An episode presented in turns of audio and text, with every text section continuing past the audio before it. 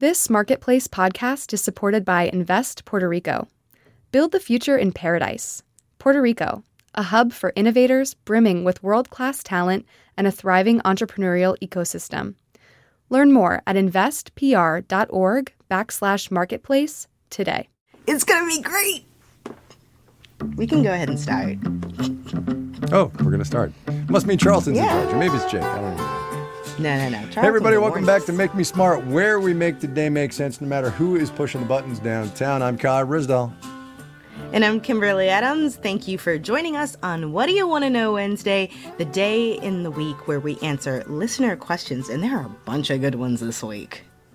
There are some good ones. I should be clear, by the way, the engineers at Marketplace, they do more than just push buttons. They should. I They're just- wonderful. I need to give them their due. Yes. Uh, if you have a question, by the way, about the economy or business or technology, email us, make me smart at marketplace.org. Leave us a voicemail if you like. Our number is 508 UB Smart. And here we go, I guess, right? Yeah, our first question.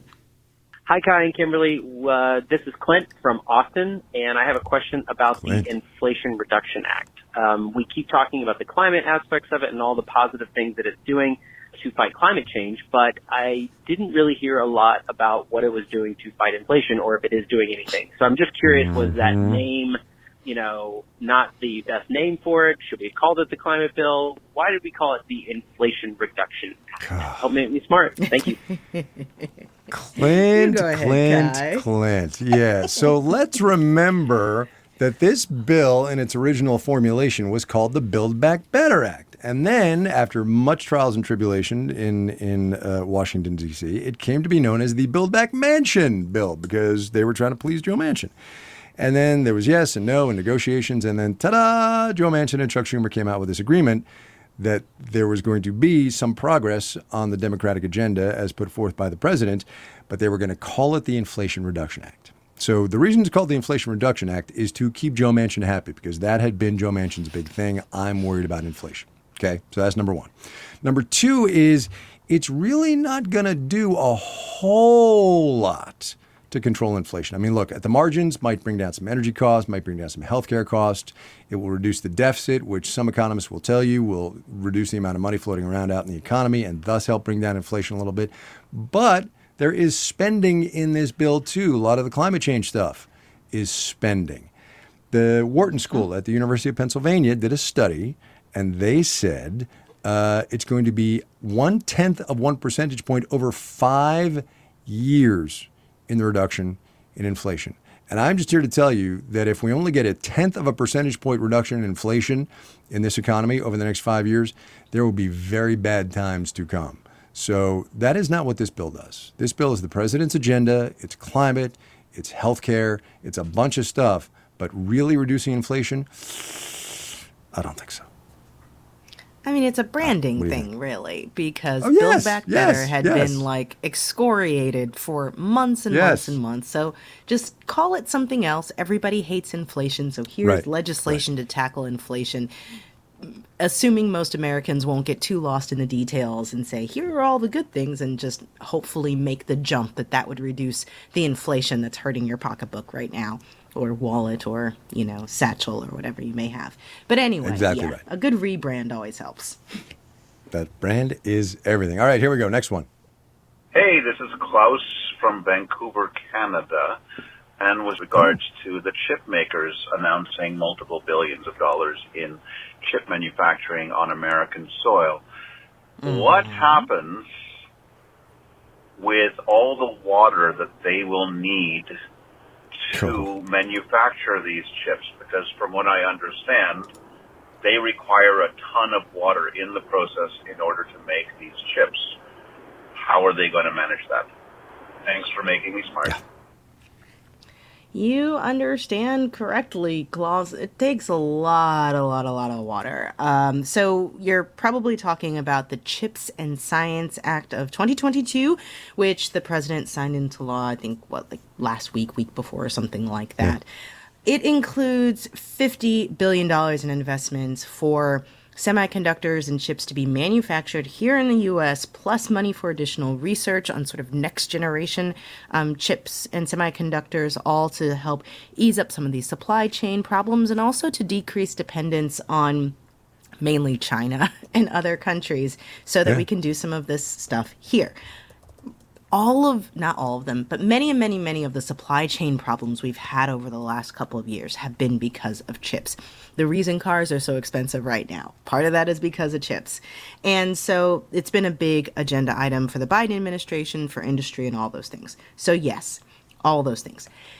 It does take a lot of water, also chemicals, and this is something that's going to have to be figured out. The Verge has a story that semiconductor chip manufacturing in Ari- mainly about it in Arizona that it these chip manufacturers were trying to ramp up production just as the drought was hitting and the state is feeling like the drought from the Colorado River.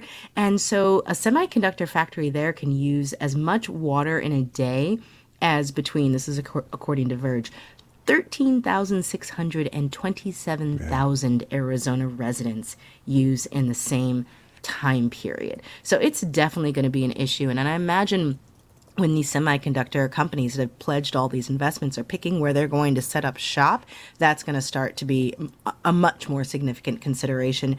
Another option is that, uh, for example, Intel tries to do this restore and return program created as a public private partnership with the city of Chandler uh, for a brine reduction facility where they're basically trying to capture some of the water they use, treat it themselves, and then reuse it. This is something that a lot of people are worrying about, and the Biden administration has arranged for an interagency working group to try to figure out the permitting for all of these new chip and semiconductor plants. Uh, part of that group that's going to figure out how all this is going to work is the EPA and also the Council on Environmental Quality. And I have to imagine that what's up with water is going to be a big part of those discussions. Yeah. It's so dry out here right now. I can't even tell you how dry it is. It's so bad. It's so bad. Yeah. Do you have a lawn? Uh, it- it's brown. Yeah, as it look as it should be, as it should be. Our lawn is brown. Have people just like stopped having grass in their yards? there? No, no. It's it's still. I mean, you go out uh, in, the early mornings for exercises. I do, and you see people sprinkling, and you know, it's it's really bad.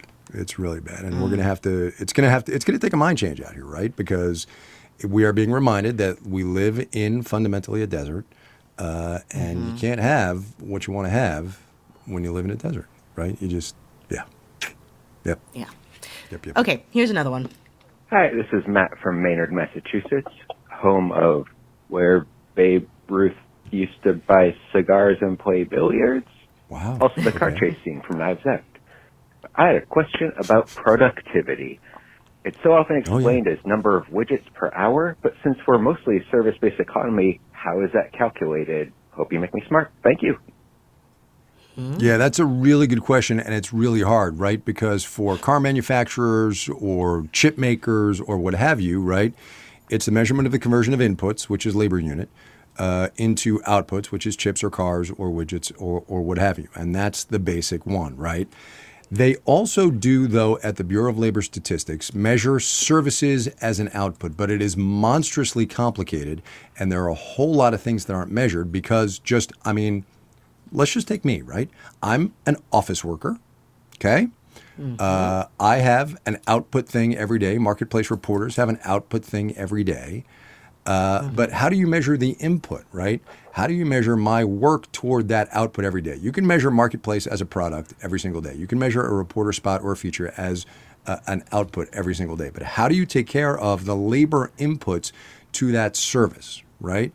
The, uh, we, we do five Marketplace afternoon shows a week, right? David Brancaccio does six morning feeds a morning, right?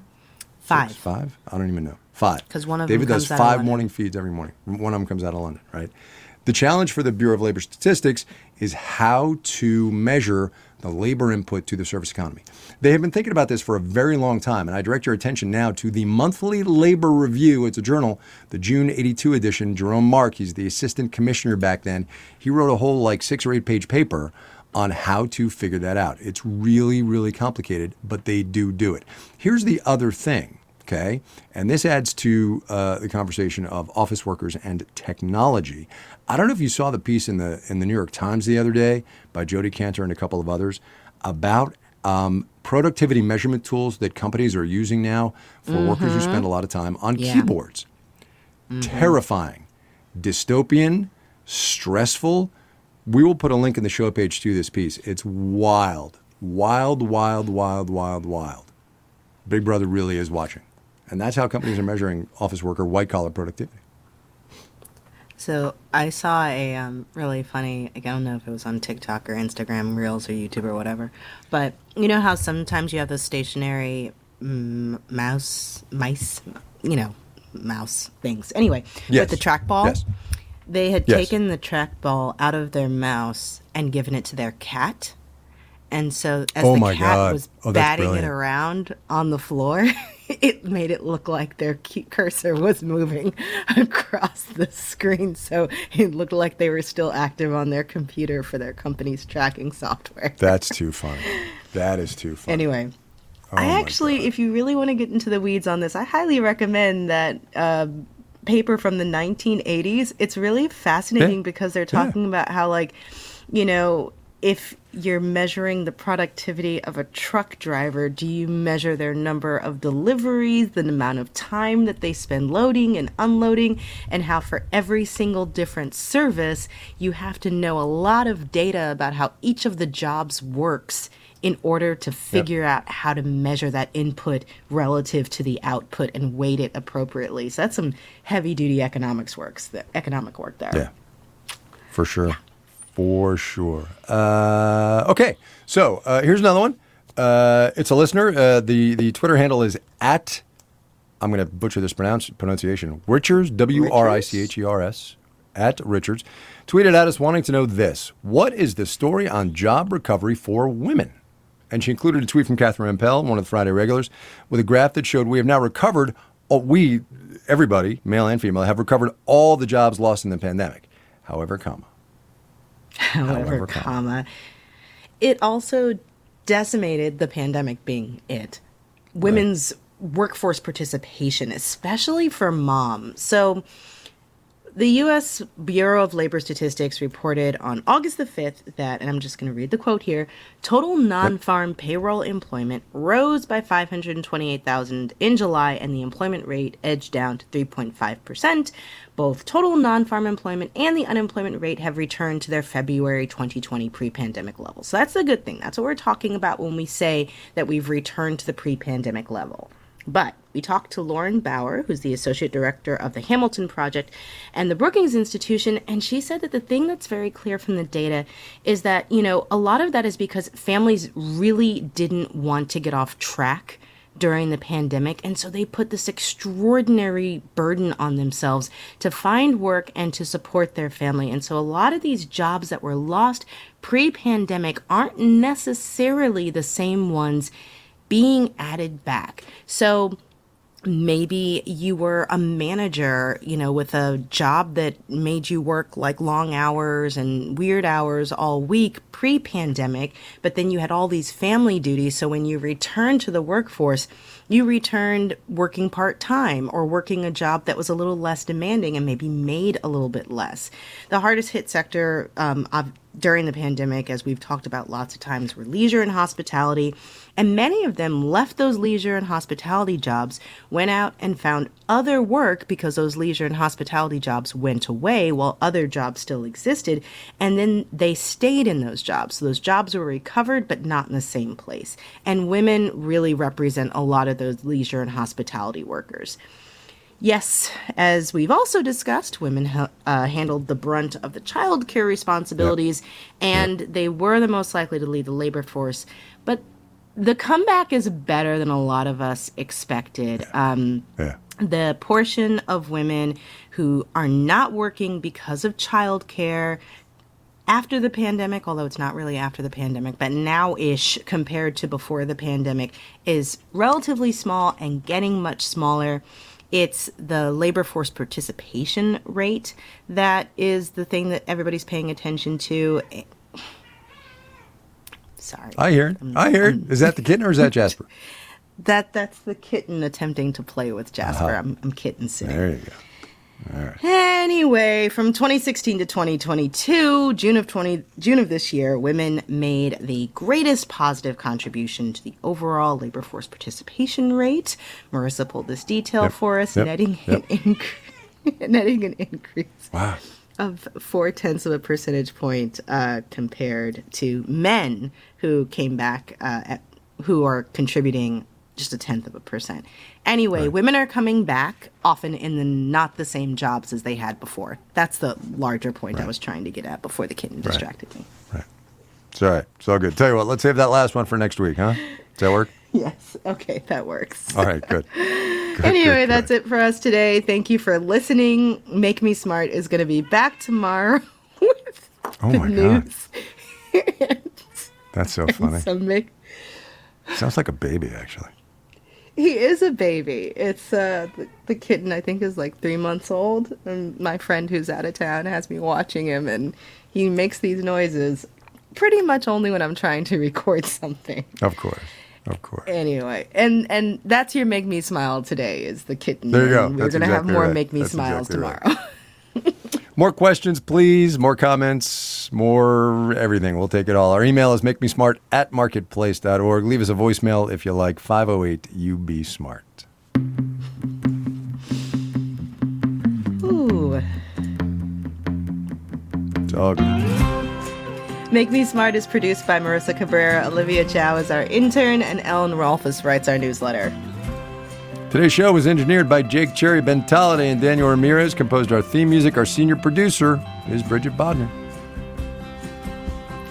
Jasper has been so long suffering with this kitten. He just keeps I was just looking gonna at say, me how's like, why have you brought this Yeah. into the house? What are you doing to me, man? What are you doing to me?